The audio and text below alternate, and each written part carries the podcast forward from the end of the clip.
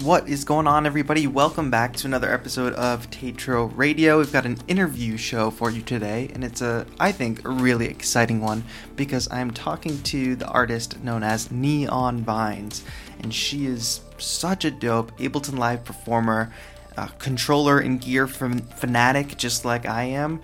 And we get into a lot of the details about how she crafts her like really high level Ableton Live and looping performances, her history with music, how learning the marimba like significantly impacted her playing with something like the Seaboard. There's a ton of gems in this interview, and I hope you enjoy it. If you want to watch one of these interviews live, you can tune in every Tuesday for Tatro Talks on youtube.com slash Tatro or youtube.com slash 343labs. The show is live every Tuesday, and you can chime in and ask questions for the guest, and sometimes we do call-in shows as well, so I highly recommend you tune in live. But for now, here is the interview with Neon Vines. Check it out.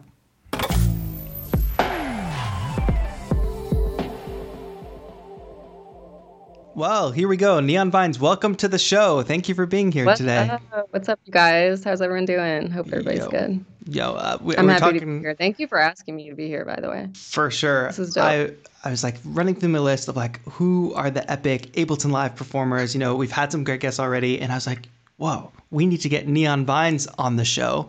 I've seen your videos. I've definitely seen you live at some trade show as well. So like I've seen. I saw you, in- at NAMM, but I didn't talk to you there. Why didn't we talk at NAMM? I don't know. I saw you and you were you were talking to someone. And I, I don't know. Now we'll never be able to meet in person again because of our, the current situation. I know, right? We missed, we missed it. Anyway, I'm stoked to have you. The audience seems stoked that you're here. Uh, we were just Yeah. talking about this off air, but I mentioned that you're probably the first guest that maybe has like more controllers and more gear than I do, and I think people are stoked about that. Dude, any excuse to talk about gear, I'm down. Like, Absolutely, and I'm excited sure. to get into that for sure. And definitely. I want to remind everybody if you do have questions and they pop up, make sure you throw them in the chat because I am watching and monitoring the chat, and we would love to include you all. Um, Yeah, for sure. I don't know how to start this. I like to start uh, these interviews a lot of the times asking the artists, uh, or talking about how like we're performers, we create content, um, we produce Yep. music. Like it's such like a wide web of things. So my first question uh, for you is like. When people ask you, like, "Hey, what do you do? Like, how do you describe what you do? Oh how God. do you define yourself So yourself?" I had to like rehearse this because for a while I'm like, okay, I can't be stuttering over this question. That's like the most basic question for someone to get to know you. So I just say, I'm an electronic music producer and multi instrumentalist. So I play Yeah. a couple cool things, and then I just go into like the seaboard or something like that and try to Mhm. explain that. But it's um it's not an easy title to convey, especially to somebody that's not in that world, because it's a pretty niche, like you know, place. It's the gear niche. world and overwhelming at the same time. for sure. Yeah. Yeah. But I don't know. It's it's you have to wear a lot of hats, which you know this for sure. But it's like you kind of need split personality disorder to pull all this off. Absolutely. You're constantly I mean, playing different roles. the creative hat and then the technical hat with mixing and everything like that, and then the whole video production stuff like that. It's yeah, it's a pretty pretty It's a demanding. lot. It's a lot of fun, but it, it's definitely a lot. Yeah. Yeah, and I want to Sure. get into a little bit of like how you started because obviously you're an amazing Yeah. performer. I'm assuming there's some training there. Do you want to maybe talk about like your origins in just music in general? Like, is there Yeah. a pre-electronic music phase for you that kind of started you pretty- off?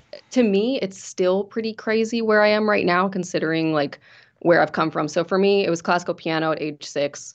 Wow. My parents just forced me to do it, and I kind of hated it. To be honest with you, I'd like cry before lessons and like. Why is that everybody's? constantly. Everybody Dude, says that. The, the way they teach piano is, is a disaster. It really Yeah. is. Like it's kind of a miracle that I persisted through that and like found my own way to enjoy music, um, rather than being forced to do it like by some formula. But anyway, it was a very valuable thing to do. Um, just wasn't particularly enjoyable. Um, then I got into drums at age eight, and drums I consider to be my foundation to everything I do now. I was in drumline, did uh, competed in a world class drumline actually, and played marimba, which is super random, but Oh, nice. So you went to one of those high schools that had like epic, you know, like music program, like drumline. yeah. But actually, in high school, a college drumline recruited me, so I was starting. I was like Oh, split wow. between high school and then college. It was like a lot at that time, but um, Yeah, That's intense. played- yeah, it was pretty intense. I played marimba, which I don't know if you know what that is, but like Yeah. I did four mallet marimba, so I had four uh, mallets, two in each hand, and I feel like the skills I learned in learning marimba really apply to the seaboard.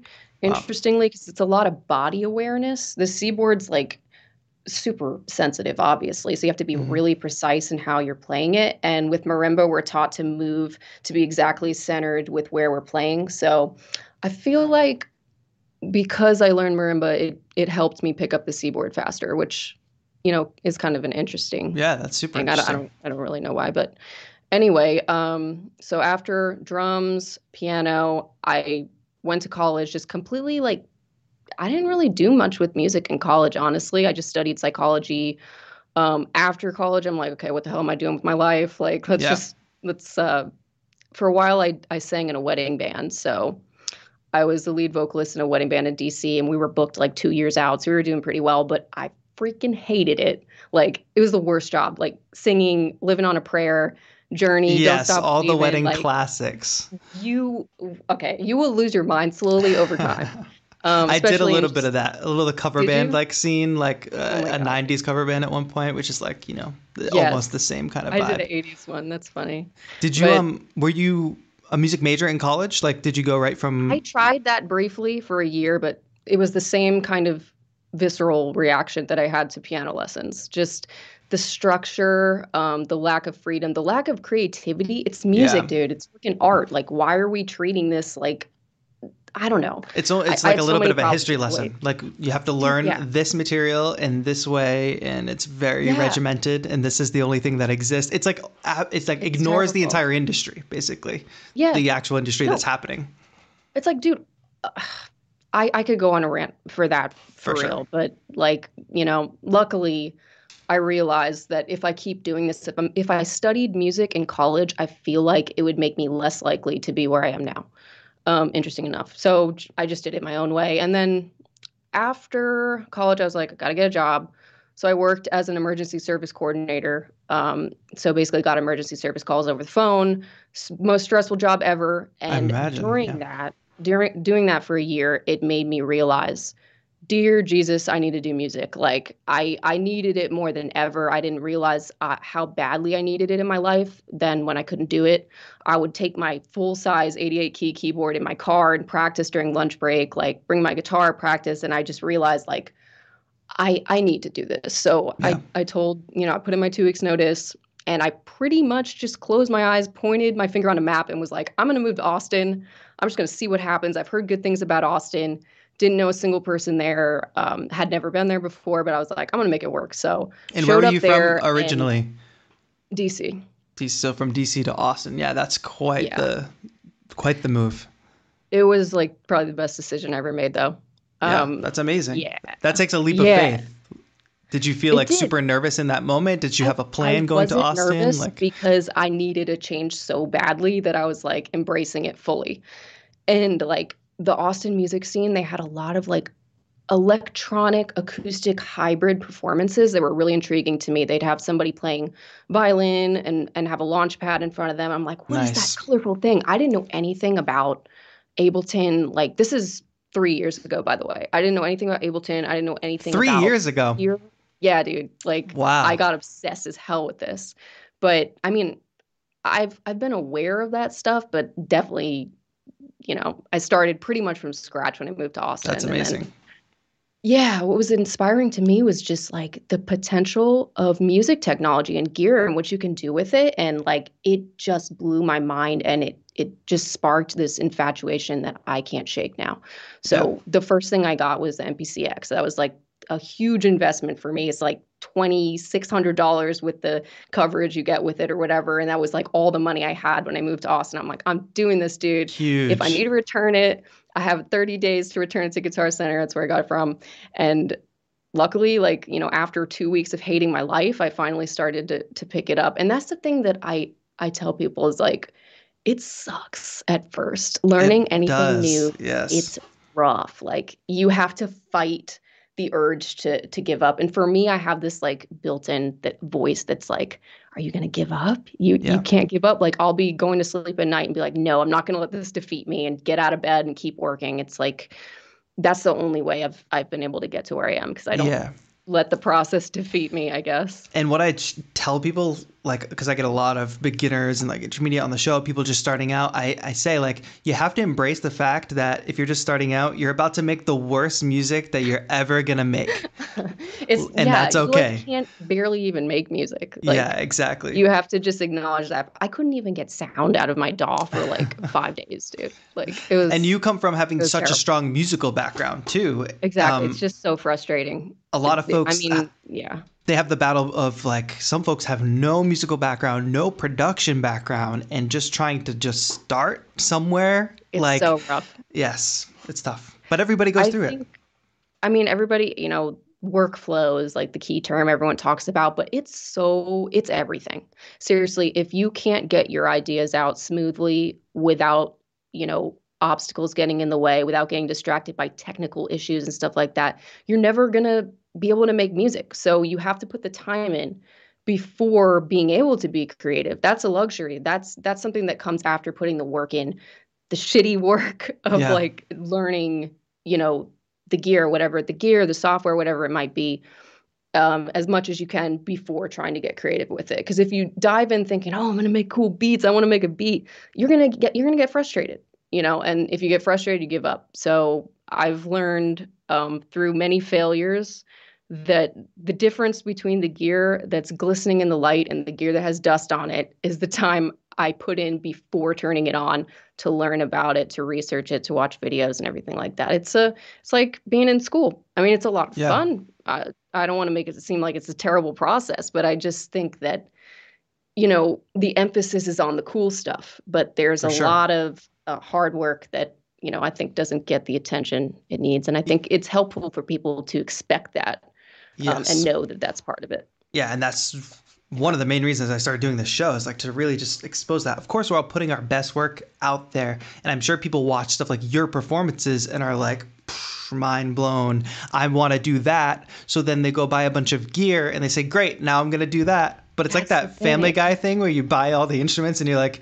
oh god we don't know any songs you know i know exactly um, so it's like to exactly. just shed light on that i think is so important um, and I exactly. It, it's also everything you talked about, like learning the gear um, and just getting through, getting over that learning hump. That also has to do with like if the gear works and behaves as it's supposed to, because so much of what we do has to do with like how do you overcome when things go wrong. Troubleshooting is everything. Yeah.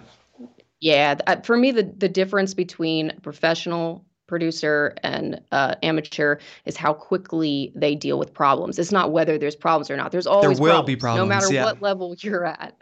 There's issues. It's how quickly you can locate where the problem's happening and possible solutions. And I think the more you do it, the faster you get with that. And that really is just how quickly you respond to problems. That's that's the mark of how good of a producer you are. You know what I mean? Totally. Um, yeah. So you get the MPC. Do you just start making beats? Like, are you writing? Are you using it no, as a songwriting I just hate my tool? life for two weeks. so what I did was the manual super long. It's like 200 something pages, whatever. I started working my way through the manual. I didn't know any of these terms, like filter. What the heck is a filter? Like, I just tried to read the glossary terms. Um, I was learning about music production while learning the MPC. It was, it was kind of um, a whole bunch of skills that I was learning simultaneously. It wasn't even just the gear. Um, and I tried to kind of take the mindset that we're not going to make music for a while. We're just going to learn what this thing is, what it's capable of, um, and how to navigate around it efficiently and quickly. Yeah. So that took me so long. Like I, I did not pick up the MPC fast. Like the workflow for me was a nightmare. Um, MPC workflow is probably, difficult anyway, yeah, even if you have yeah, knowledge sure. going to it definitely. I just couldn't figure out how to get to anything. I'm like, how do I do the most simple things? How do I mute this pad? I just want to mute this, you know? Yeah. Simple things like that. So frustrating. But um, yeah, eventually you get the hang of it. There's always a, a breakthrough that happens, and you finally kind of are like, oh, I get what this thing is. So for me, I was I thought I was getting a drum machine. where I could just make beats and stuff, but it was so much more than that. You can Yeah. play instruments. You can, I mean, you know. Do you have a standalone MPC, by the way? Yeah, I have an oh, I have an MPC one right here. Dude, yeah. Yeah. Don't you love it? Um, yeah, it's pretty great. I, I'm just obsessed with anything that is uh, like obviously I love Ableton on my laptop, but like anything that's standalone that you can just take and like just live Yes. with it, you know? For sure. For sure. Yeah, there's something about that. Like I've got the Novation Circuit and like an Elektron uh, model cycles. Uh, what else? Yes. There's one other. Oh, I just got the the new Maschine, the Maschine Plus. But, but like standalone. Oh, what do you think about that? I haven't been able to use it yet. I'm having a Wi-Fi Oh, okay. issue, and it, I'm working with Native Instruments to try to fix it. But I'm Oh, I gotcha. excited because I like the Native Instruments like working environment, and to be able to Yeah, take that on the go. There's just something so freeing about being able to separate yourself from the laptop.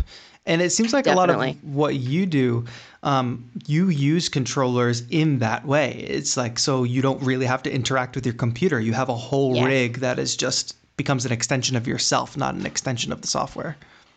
I pretty much always manage um, anything rhythm, drums, vocal sample related on the MPC and deal with the looping on the MPC and just feed the audio into Ableton. So I'll be doing anything melodic. I prefer to loop in Ableton um, and play that on a re- regular MIDI controller or my keyboard or something. And then Mhm. anything rhythmic is the MPC. So Yeah, cool. yeah, the reason I, I like to do that is because you have to have control over all drum elements. I want to be able to take the kick out, just the snare out, things like that. That's kind of difficult to assign to a MIDI controller in Ableton. It requires like way more memorization than I feel like it should. So Sure. for me, it the MPC is like very visual. I can just push the pads, mute wh- exactly where I played the kick. I can just click that and it's muted. So for me, that's kind of the workflow I, I prefer to do. That's the main thing I use my MPC for is drum stuff and and samples like vocal samples and stuff.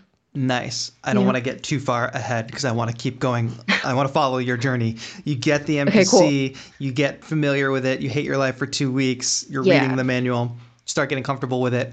When does Mhm. the um when do the floodgates open and you're like, okay, now I'll get like a Seaboard or whatever your So- next yeah, controller so that was. was the next thing I got. Um, so the floodgates open when I started realizing the potential of sound design. So when I started going in and being like, oh, I can change the filter. Oh, I can EQ. What's EQ? I was like, oh my God, you can take this sound that sounds so muffled and gross and make it something crazy awesome and add distortion on it and, and reverb and everything like that.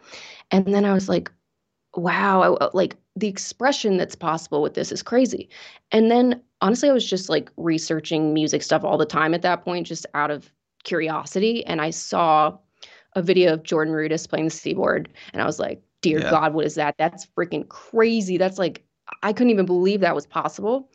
And it didn't even dawn on me that like it was something you could buy. I kind of just thought like, oh, there's one in the world. It's just like this guy. they like, made yeah, yeah, I get that. you know and then i was like i wonder how expensive it is and i was expecting something crazy because for me it was it blew my mind i'm like this thing's going to be like $50000 or something i'm like oh it's $1200 i was like Right. that is actually achievable i was like i could pull i could get that i could invest in that I mean, So- especially you come from the world of marimba. How much is a marimba Yeah. these days? I don't even Oh. know. like they can be like 15 grand easily Jeez. Yeah they're crazy if you get a rosewood one that's made yeah dude they're ins- i mean you can get ones that are like three grand but yeah, Yeah. they're they're a lot Yeah. So the the Seaboard draws you in, and you're like, heck yeah. But you haven't talked about having any um guitar background. Do you play guitar at all? Yeah, I I just taught myself guitar. I'm I'm okay. I, Yeah, I mean, I I, only. I only say that Like- because so much of what you do on the Seaboard, like especially when you take a solo or something, like I hear I guitar. You know? I think I was meant to learn guitar. Like Yeah. I I wish that I had um picked up like electric guitar or something when I was a teenager. Um, I've always wanted to just shred a solo. I can't I I can't play lead stuff on guitar. I just play chords and stuff like that. But yeah, I think I, I've just always wanted to shred a solo. That's so, So interesting. Seaboard Seaboard satisfied that, I guess, to a degree. So is the Seaboard um, the jumping off point for starting to really put together some yeah, serious performances? the, the point of no return. That was just when I got the Seaboard. Um, a lot of people contact me and say how frustrated they are with it. I totally get it. It's nothing like a piano. It's like getting a completely different instrument. Don't even think of it in the same category Mhm. as a piano. If you're a pianist, like my brother is an amazing piano player. He had a a harder time getting used to the Seaboard than I did, and I have less ability on the piano. So I think there's kind of a sweet spot in skill level with the Seaboard. If you're really good at piano, you actually kind of have a harder time picking it up. You'll get used to it eventually, but I don't know. It, it's just it's so it's so different. It's hard to explain. But for me, for whatever reason, it was so intuitive. It it made sense to me immediately. The second I turned it on, played sounds, I was like, chills. Just yeah. just absolutely mind blowing. And yeah, I mean that that just sparked my curiosity in in music technology in general, and just took it to a whole nother level. And now I live in a spaceship. So for this sure, is my life now. it's so epic. this is where it's taking me. It's pretty crazy. It's it's like it's wild when I when I look back at, and think like I, I had no idea any of this stuff even existed three years right. ago. You know, so it's yeah. it's pretty crazy how quickly um, obsession can take you to a different place. Absolutely. Like I came from a world of writing and singing songs like with an acoustic guitar, like like folk oh, pop awesome. stuff. So like now I look at like you know the spaceship that I'm in. You know we're we're yes. in like parallel spaceships. Um, I I think about it like wow I can't imagine like something along the way just like like got caught my interest and like it just spiraled you know it just spirals and becomes so this obsession fun, though? It's so much like, fun i love this little world of like gear nerds and people like, like i'm loving this right now by the way because most of my friends like don't even know anything about the, this technical stuff or anything right. so anytime i start ranting about it they're just like drifting away so this is yeah. like this is perfect for me. It's it's right now. It's unusual to be able to have a conversation with somebody that is like yeah. as into it like as you are. So th- that's sure. cool. But it, we're also in a bit of a renaissance time too because there's yeah. so much new stuff constantly coming out. Definitely. Um, so I think we're lucky to have developed this passion at around just the right time 100%. when like technology yeah. is just like taking off. Oh my god, it's like on the is this called a parabola? I don't know what the you know what I'm talking about. Come on, come on. you know on. what I'm talking about. yeah. We're like here, we're going we're about to skyrocket on a vertical line. Like sure. every time I hear about like the next new thing, I'm like, dude, are you joking? Like, is how are exactly. they just there's gonna be something that you plug into your brain and it just writes the song that you have in mind. Like it, at some totally. point, I feel like I'm all about it. I'm sure that's what Elon Musk is working on right now. dude, probably. Yeah. working on everything. All right. Yeah. So let's continue on the journey. MPC, yes. Seaboard. When does the when do the cameras come into play? Like when do you start saying like, "Hey, I'm working pretty hard on this stuff. Let me try to make some videos." Yeah. Um, I'm trying to think. You know what? I'm really bad at like timeline, like mm-hmm. knowing dates and stuff. But I'm I'm thinking it was around like four months after I maybe something like that. I don't know. I wish I was better at that, but yeah. something like that where I was like, I want to try to put a performance together and have the Seaboard and loop everything and start from scratch and not have any backing tracks and just try to to loop everything, but not do. So the problem with live looping is it takes so long to get to where you're going. You got to make the whole um, song. Yeah. You got to make the whole. You got to loop every little part. So I'm like, I'm gonna play multiple parts. So I'm gonna play bass line with my left hand and melodic line with my right hand. Get there faster. You know. So my whole kind of concept was I'm going to live perform from scratch um, a song in a song typical song structure without you know the live looping trap that you get stuck into the too much repetition. Um, so it took a lot of a lot of work to yeah. to figure out how to do that, and then I just started putting videos out. I had no idea um, I didn't even consider like sponsorships or endorsements or anything like that or working with brands. Like that never crossed my mind. Right. Um, but ROLI reached out to me maybe a couple months after I had like two videos out, or three. I don't know. I had a couple videos out. Um, and they were like, hey, like, I don't remember. They said, like, would you want to um, make Michael Jackson's Beat It and cover that song on ROLI Blocks? And I was like, mm, that's not really my like song of choice, but I mean, yeah, sure, I'll, I'll, I'll figure it out. That's awesome that you reached out to me. Like blew my mind. I was like, you are the gods in my mind. Like you created right. this masterpiece. Like, of course I want to work with you. So I, I made that and then I was, you know, it I didn't get paid for it or anything. I, I didn't even consider that as a possibility. And then that sort of started to snowball and other brands started to notice me and then all the all that kind of it's crazy. Happened. Like once that genie is out of the bottle, you're like, yeah. I can't believe this is real.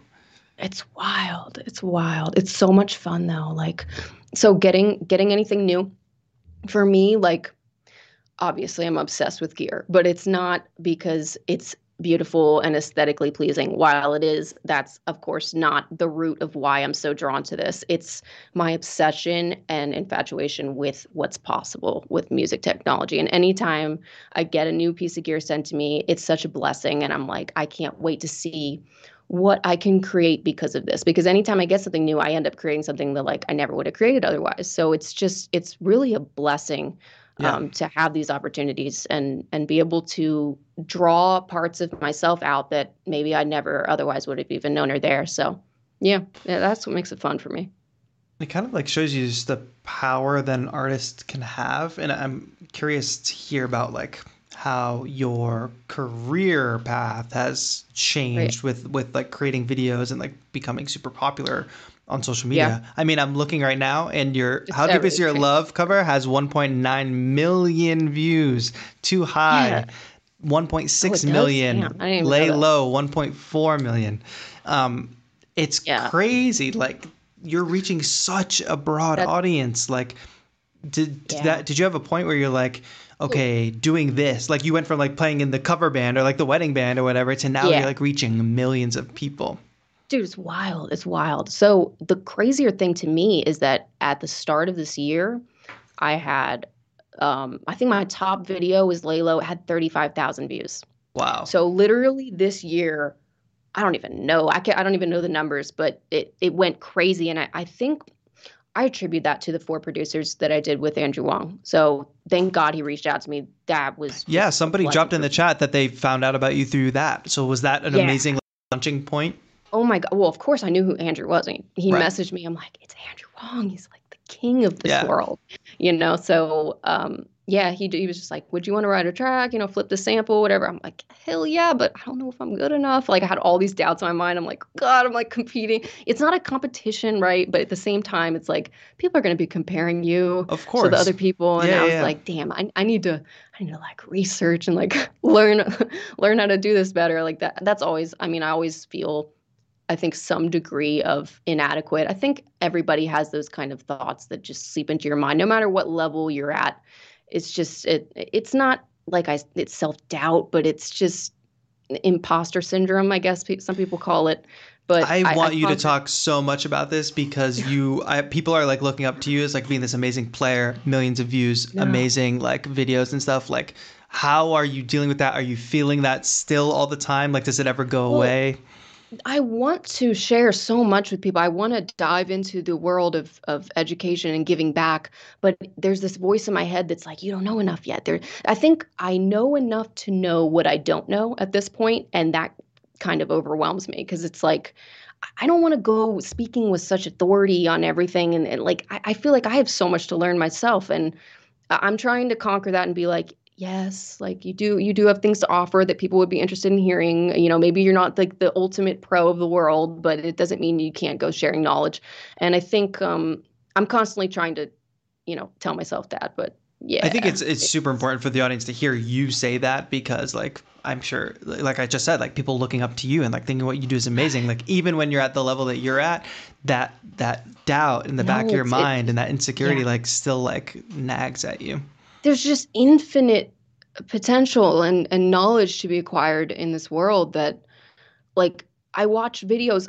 all all the time that I'm like I didn't know that. I didn't know that at all. I didn't even you know and things about Ableton and like I I work in Ableton every day of my life so I, I still feel like um I'm like waiting to to feel like I know enough but I don't think that's a good strategy. I think um, for sure. putting yourself out there and just going for it. And that's what I'm, I am always pushing myself to do that. Anytime I put a video out or post it, I'm like, damn it. It's just like, it's like, honestly, a kind of sickening feeling uh, for me before I post anything online um, where I don't, I don't even fully know what it is. It might be some kind of perfectionist thing, but it's um, you are your you're always hard. your own worst critic you know so yeah, like you see things sure. in your own work that people will never notice and that's something For that sure. i've been like dealing with too like nobody's gonna yeah. notice that i messed this thing up or even like with video no. production nobody's gonna notice that the title is like slightly off center like crazy yeah. stuff like that yeah but you know because because um producing is such a like you have to be so detail oriented i yeah. think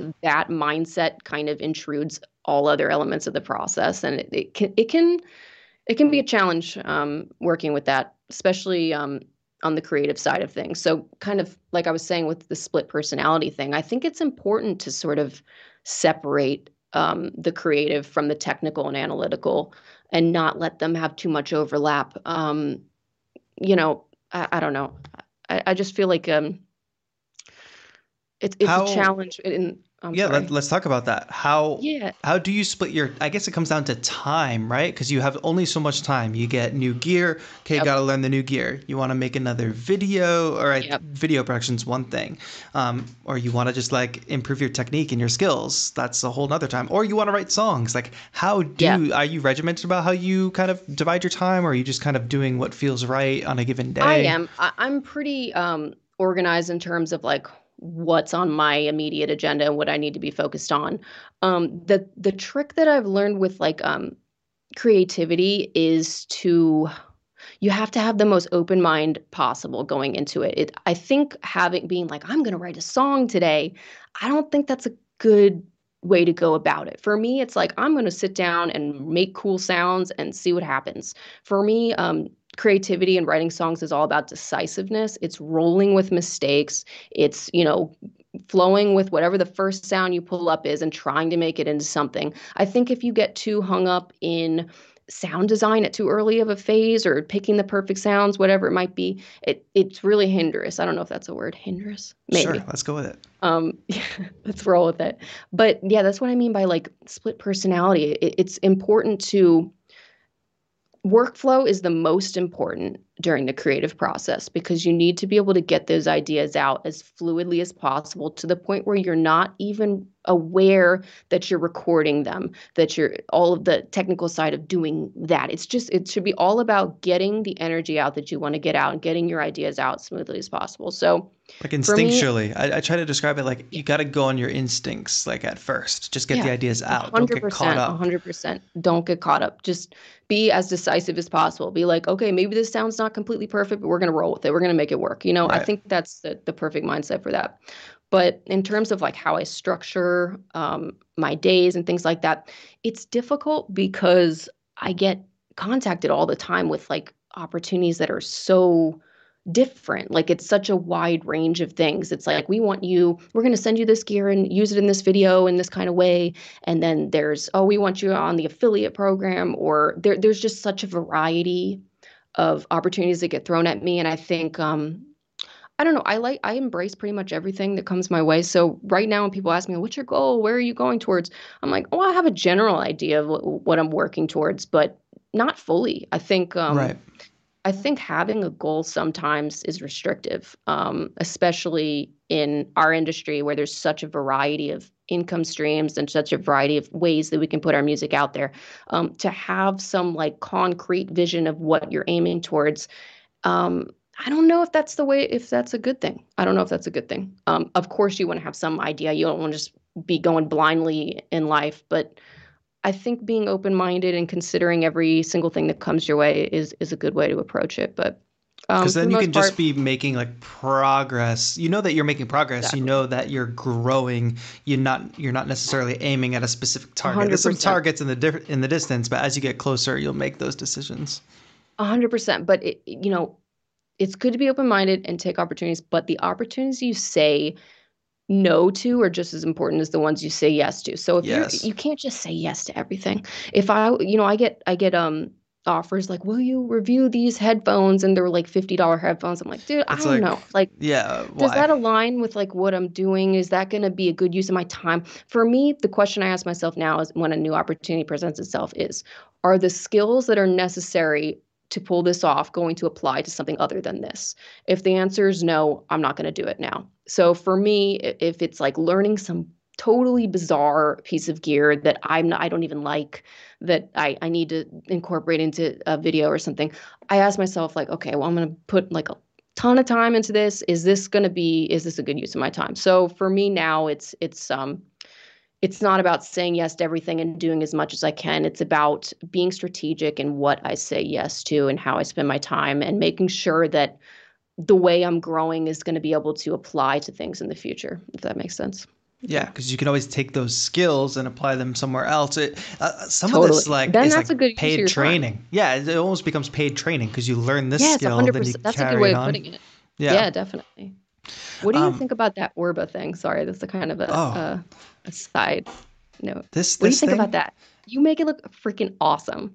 I love simplicity and minimalism yes. and um, totally when what we were talking about before in terms of like instinct and like trying to have a fast workflow mm-hmm. I, I, just find that a lot of times what helps me is limitation so even though i've got like oh all gosh, this gear yes. i'm sure you can relate like we have all this 100%. gear and sometimes we're like how do we use as many pieces of gear as possible and and uh, completely yes. optimize it sometimes i want to forget about all that and just 100%. use one thing so like definitely orba specifically like it's got you can play eight notes it's like already in key chord That's mode, awesome. drums. Like it's a limitation that I, I really like. And I have yeah, been you, using it yeah. in songwriting and also like just beat production. Like I'm just having fun with it. I love that aspect Dude, of it. That's so dope. Yeah. You know that quote, like limitless and limitations.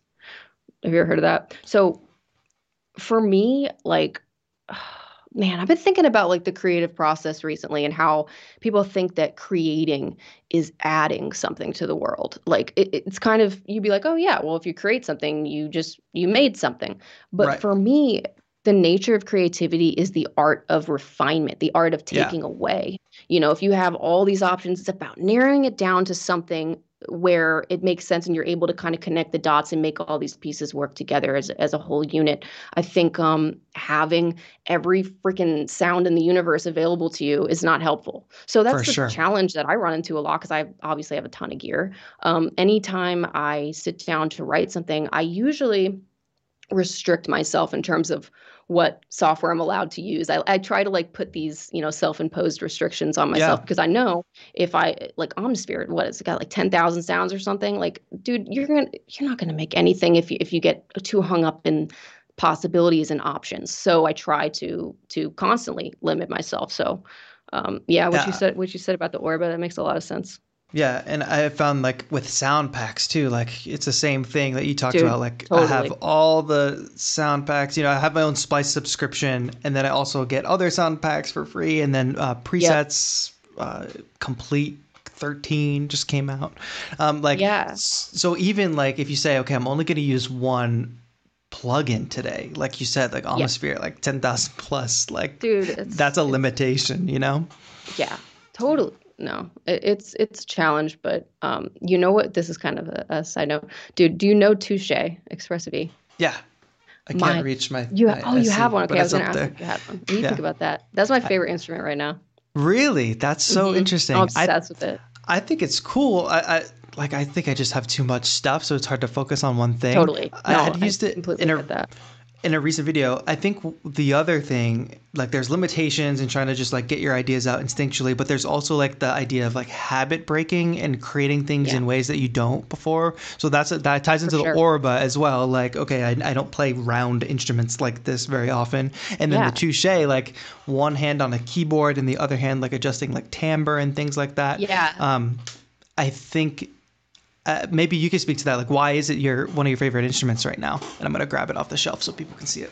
Oh man, why is it? Um, well, first of all, the sounds in their Lié software are badass. Like, oh yeah, the, for sure. All the preset sounds. That's the problem with the Seaboard right now for me. Is um, I love the Seaboard. Obviously, I use it in most of my videos, but like the sounds, man, the sound. They need somebody to it's, come in and make yeah. a, a, sample pack of like sounds that respond the same way. The problem is every preset requires a different kind of touch, yeah. and that's a that's a big challenge. Um, I don't know, and plus like the sounds, I find most of them are not very usable. Um, I don't know. I don't want to down talk the Seaboard, obviously, but like, I mean, if you notice in my videos, I'm, i pretty much play like the same uh, preset in, in, a lot of them, and that's for yep. that reason. But for me, the Touche um, Touche is very similar in like the kinds of expressiveness you can get out, but the sounds are awesome. So that's kind yeah. of like what I've been looking for. Apparently, you can use the sounds with Seaboard too, but I tried that and I, I couldn't. It didn't really work very well. Yeah, yeah. But Totally. Yeah. I, I, think sound design and like having the right presets. That's why I, I have been super into the native instrument stuff lately because I think they're putting a, a, strong effort into, you know, yeah. a lot of what I do is like very contemporary, like pop, trap, hip hop, um, beat making stuff like that. So I'm looking for that sound. Like if you're looking for that kind of sound, you gotta um, get in the right sound libraries. And I went through that with Ableton yeah. too. Like as being an Ableton user for a long time, I just used like stock Ableton everything, and the presets mm-hmm. are just not like it's hit or miss, you know. Yeah. Uh, if you, especially if you want to make contemporary music. I don't. I don't really like the Ableton stock instrument sounds. Yeah, and yeah. I, I think it's important for software companies to think about that. Like it goes kind of goes Definitely. back to what we were talking about. That's like everything, man. Yeah, because so like we were talking about music education being um, like kind of ignoring the music industry. I think some some of these software companies like need to pay a little bit more attention to the contemporary industry and what's happening. 100%. Not that it has to be trendy, but you know your users want to use um, the sounds that they're hearing in the tracks that inspire them. And I, I, think it goes both ways with the with the Touche and with the the Touche SE that I have here. The sounds are so expressive and it's like so yeah. cool. Like as soon as you touch it, you're like you're inspired. Yeah. Sounds can really inspire people in that way. Definitely. I think like it helps you find the sound you're looking for because you can kind of move your hand around it and explore and you get like it's crazy that with this with one preset sound you can get like hundreds of varieties of, of sounds out of it, you know, yeah. depending on how you're moving it around. So for me, um, it helps me a lot because, you know, you don't get too restricted in like one specific sound and choosing one specific sound since you can get so many different textures out of it. So I think that's yeah. what draws me to it. For sure. Yeah. I want to shout one other instrument out because because Sensel is in the chat right now, and I don't know if you've used the Sensel Morph at all, but I just oh, used oh, one. Oh, badass. Yeah, I've just used I just used it in a in a beat recently this week. But like portability is another thing that gets me about gear yeah. too. Like this thing is yeah. an iPad size. That's you know? like the most portable it gets. So when you think about like what am I going to throw in my bag today? like uh, I just need 16 pads. What am I going to take with the me? The MPC one though is better than the X. The X is gigantic. Dude, I know. I don't know how. like you know what? Do you know what? Honestly, okay. The MPC one is what seven hundred dollars. Okay, the MPC X is like twenty two hundred. That is not a justified price difference. I can tell no, you from totally experience of working with them that, dude. The, okay, MPC X is awesome. I use all the time, but it's way freaking overpriced. It should it should be like fifteen hundred. Yeah. And I, I uh, think I like even the way you mentioned you talked about the Seaboard before, like when you saw it, you like saw the value in it, so you were like, oh, it's not fifty thousand dollars, it's like twelve hundred, yeah. and that's pretty doable for the value you get out of it. I think accessibility right. is super important for these yeah.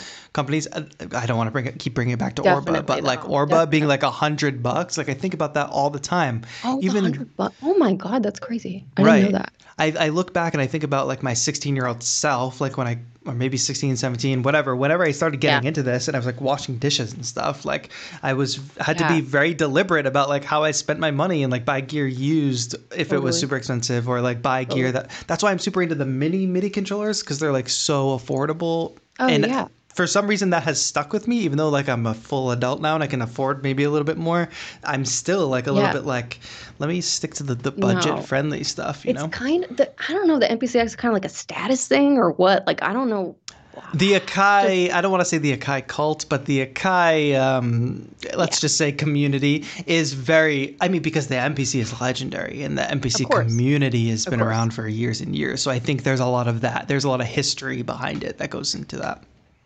Yeah, for sure. I mean, I can't hate on it. I love the no, thing. for sure. It inspired me to get into this, but yeah, I, I mean, you can get the MPC live for like what is it, twelve hundred dollars? I mean, that is a gigantic price difference between the two, and w- the functionality is essentially the same.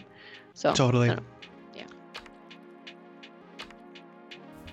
Hey, real quick, sorry to interrupt the interview. I hope you're enjoying it, but I just wanted to tell you real quick about my new lifestyle and apparel brand, Control Freak Club. So, if you like what you're hearing from Neon Vines and you also like hearing what I talk about with gear all the time, and you're just like a gearhead, you're a control freak, um, you're a home studio music producer, you should check out the swag I've got going on over at controlfreakclub.com. I just worked with like three different artists to create three different designs that have to do with controllerism. You know, we've got some like Launchkey style controllers featured, there's skulls, there's cool fonts. It's just really epic. all those cool designs are on t-shirts, hoodies, phone cases, stickers, all that good stuff. If you if you are a control freak like I am, I highly recommend you check out controlfreakclub.com and join the club. But let's get back into the interview with Neon Vines.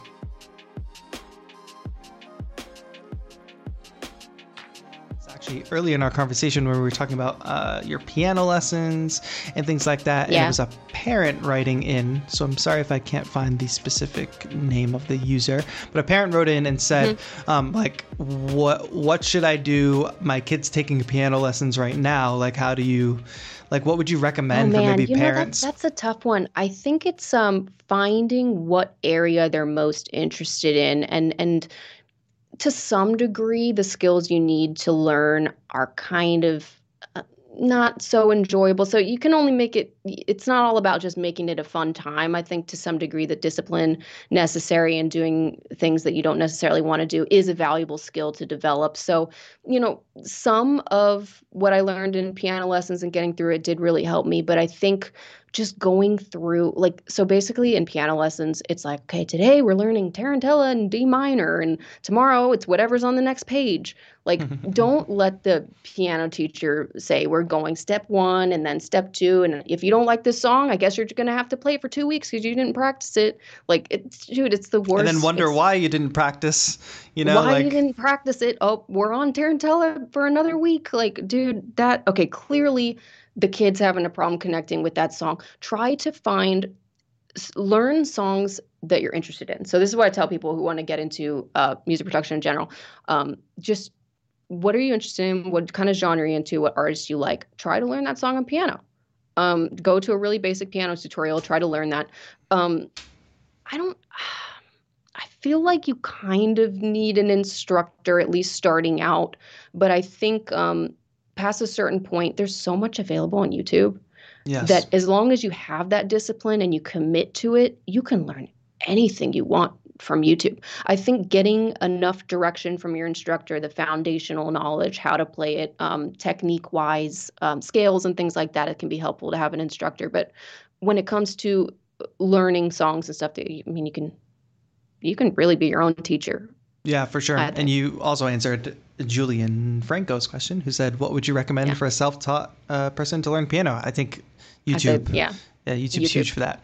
Also, like, like, for the parents out there, um, not only does 343 Labs have a youth program um, at 343labs.com where you can learn contemporary music stuff, but uh, pre going full like freelance full time and everything i taught at a program at a boys and girls club for four years and programs like that are like youth driven so mm-hmm. kids aren't going like i had full like Berklee interns like full team like part-time assistant and we would teach kids piano we would teach kids guitar we would teach kids music production but we weren't cracking open a book and saying like okay we're going to learn beethoven no. whatever whatever today we were yeah. we were asking the kid like what do you want to learn today? What songs What's are you into? To you? Yeah. And and totally. then we had to develop the skills to say like, okay, like how do I adapt this specific song for yes. this kid's skill level? And there are teachers That's out there awesome. who do who will do that and and plenty 100%. of programs out there uh, for kids that are beyond just the normal um, I don't know what you call that normal studio music lessons where you go in and you do a recital and all that stuff. Yeah.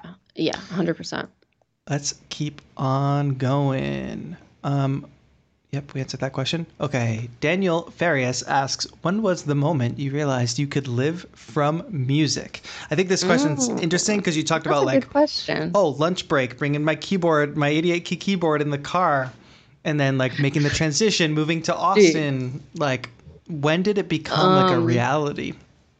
So, obviously, I wasn't making enough money like right when I moved to Austin, so I was dog walking. Um, I was just walking dogs to just be able to pay the bills and, and deal with that. But um, I think I realized, oh damn, there's money in this when I I'm on Sweetwater's affiliate program, mm-hmm. so I can like track my sales and see stuff. And and I just kind of like enrolled in it and put some links in the description of my videos and didn't check it.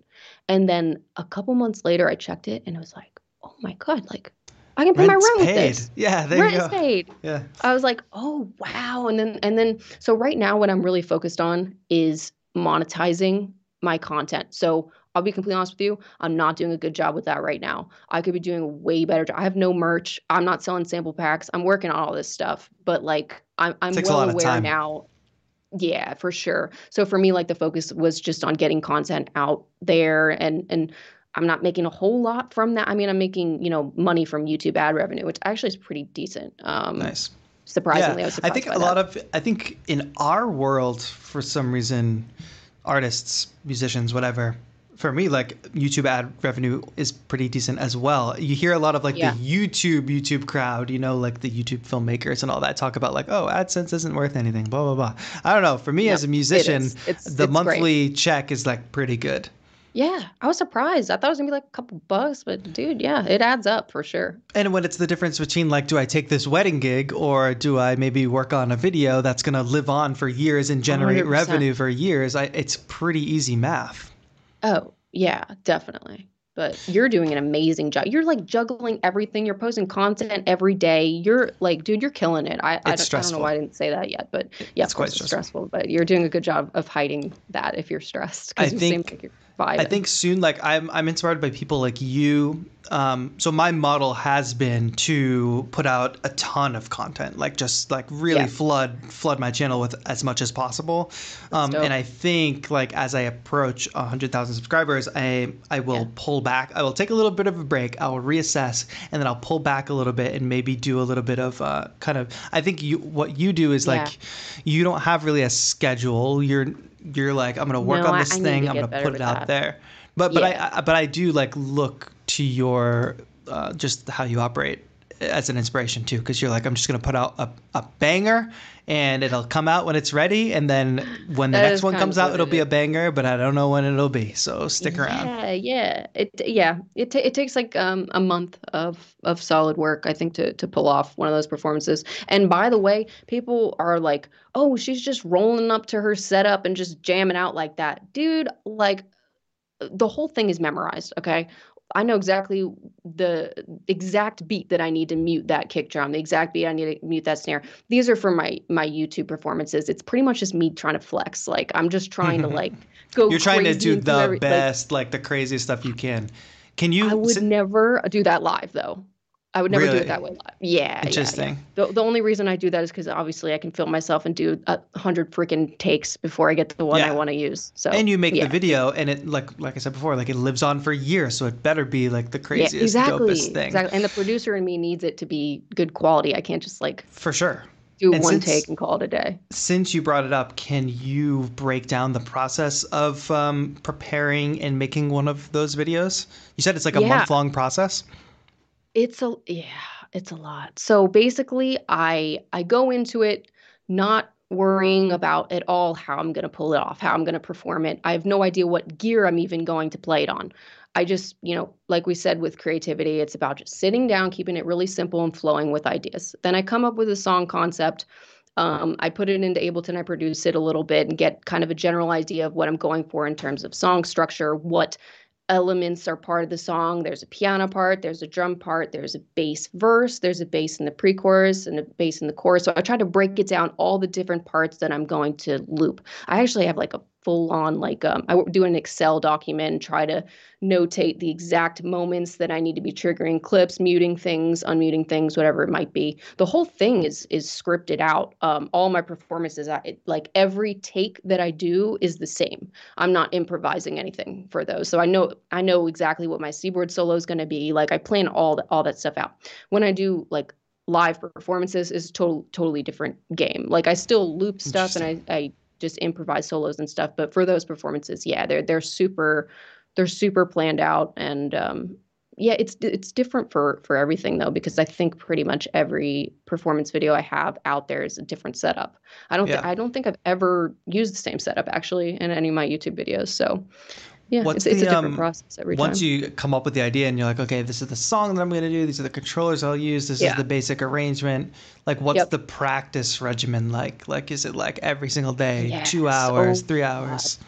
Yeah. So the first thing I do is I don't, I still don't worry about what gear I'm using. I just write out every single element of the song down to every single vocal sample used, every single effect I'm going to need to trigger.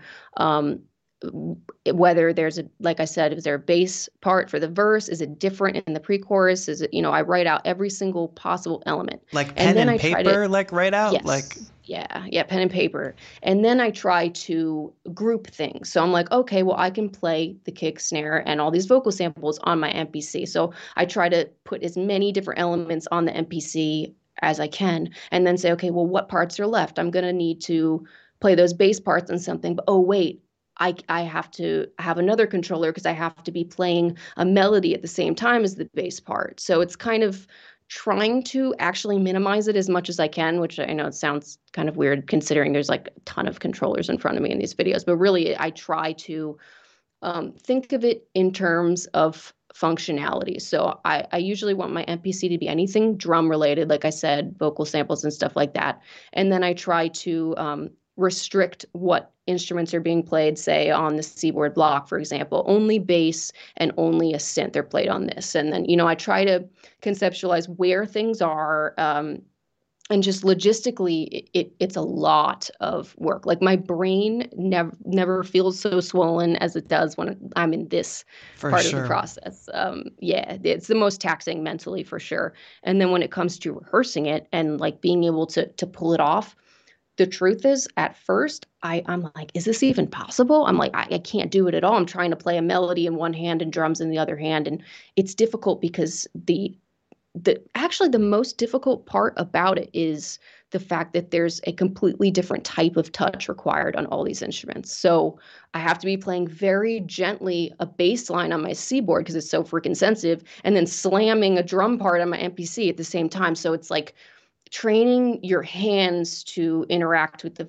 devices differently it's not only the fact that they're happening simultaneously it's it's the touch technique that i think actually takes me the most time um, working that is with. something but, that is so unique to our time like oh, i yeah. can't really think of a analog no. to that in like regular instruments no no it's yeah it's a very unique I guess. I guess drum set, like you talked about drums a little bit. Drum, drum set a little bit. Go up to a ride. Yeah. That's everything.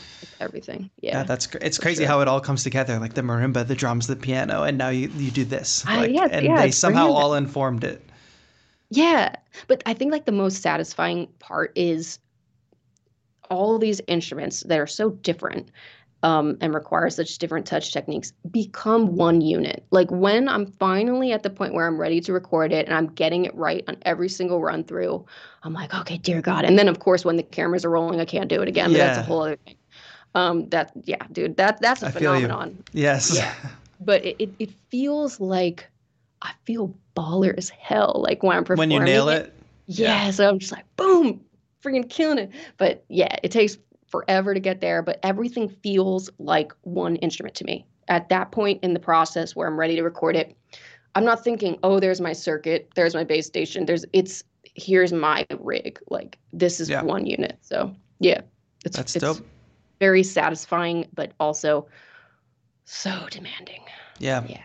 I have one more question from the crowd for you. I know yes. we're running long here, but it's oh, nuggets sorry. of gold. No, I, I, don't want to take up too much of your you got time. me ranting. It's easy to rant about. That's good. Um, so, question from the chat is. Yes. What advice do you have for young producers trying to get their music heard in the current industry? Trying to get it heard? Hmm. Honestly, I wouldn't even really concern yourself with that. I think the most important thing is making the music that you love and like you vibe with. For me, I was never concerned with whether anyone would even watch what I was doing. When I first started out, I was shocked that people even watch my videos. I didn't even know anything about Instagram. I was like, "Oh, I got 50 views. That's pretty cool." You know, for me, I think if you're if you're just starting out, just make sure that the content is solid and that you vibe with it. Don't be overly concerned with how the world's going to respond to you. Um, I think that actually can hinder uh, the whole process and actually can prevent you from succeeding if if you overly concern yourself with other people's opinions. So for me, I think um, part of what really helped me was that I I didn't care at all about about how I was going to uh, do this. I think it obviously it's different for everybody what's going to work and how you need to put your music out there but the best thing to do is just focus on the content make sure it's amazing quality um, don't just put a video on Instagram that's like a still frame and has your song, dude. Right. That's like, come on, you got to you got to creatively present it. I think. Um, so for me, fortunately, I'm able to perform my production. So for me, that's the visual element. There has to be more than just your song. I think, you know, in rare cases somebody uploads a song that's really great to SoundCloud and it just blows up, you know. I think it's it's the combination of some other kind of visual stimuli that that really helps you present it. So just give that some thought. Think about a unique way that you can present your song. Um, but before all of that, it's it's how much you're vibing with what you're doing. Do you like it? Are you listening to it on repeat? Do you already know you're going to push to play again before the song's even over? You got to be really loving your music because that comes you know. through. If you're loving your music, like especially watching your performances, like the way you said it, like you feel baller when you're doing it and when you're nailing it, and that comes through. Yeah. Like you can totally tell. It's after the month of work, putting like like drilling yeah. it, putting all the thought into it, feeling confident, and then actually nailing it. It's just like you exude the energy. Yeah, it's, so, it's so it's so people satisfying. can tell. Thank you. I appreciate that. Yeah. Ah, Neon Vines, thank you so much for being on the show today. Thank um, you a lot of people fun. like I, I, think people really loved uh, chatting and, and being in the chat and watching this interview um, awesome. a lot of really great nuggets of advice and if you tuned in later this interview will be up on my youtube channel and on 343 labs youtube channel um, post show processes for a little bit and the whole show will be up, but you can always rewind and watch the whole thing. Anything you want to shout out? Like where should people go? I have your YouTube channel linked in the description, but anything in particular they should be checking yeah, out? Yeah, if, if you guys can subscribe to my YouTube, that'd be dope. That's yeah. I'm trying to grow my YouTube, so yeah, YouTube or Instagram or anything like that. Yeah. Neon Vines awesome. on everything, right? Thank you. Yes. Yeah. Perfect. Perfect go follow Neon Vines. Watch this interview later if you didn't catch the beginning of it. And also check out 343labs.com, music production school. And if you like more streams, go to youtube.com slash 343labs. We're streaming every single day, tutorials, um, interview show like this. Uh, all good stuff. Every single day at uh, 10 a.m. Eastern, you can watch a live stream and level up your music production skills on youtube.com slash 343labs. So go check that out. Anyway, again, Dope. Neon Vines, thank you so much for being here. Thank you. You're welcome. Thank you to everybody for watching. For now, this has been another episode of Tetro Talks. Have a good one.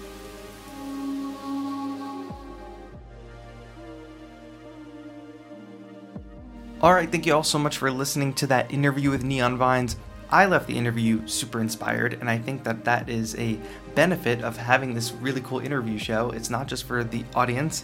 Um, I'm also getting inspired about hearing these artists process all that good stuff. If you haven't yet, make sure you check out Neon Vine's pages and all that good stuff. Her YouTube channel, her Instagram, her live performances are epic. So be sure to check her out. She's really dope. Tune in to the show live, youtube.com slash Tetro, every Tuesday, interviewing different guests, also doing call-in shows with the community. And finally, don't forget to check out controlfreakclub.com, where you can pick up some really cool apparel featuring some cool gear, some cool designs. Um, it's stuff that I'm rocking currently, and I think that you will like it too if you're into the stuff that I do. So controlfreakclub.com, check that out if you haven't yet. Thank you so much for listening. This has been Tetro. Have a good one.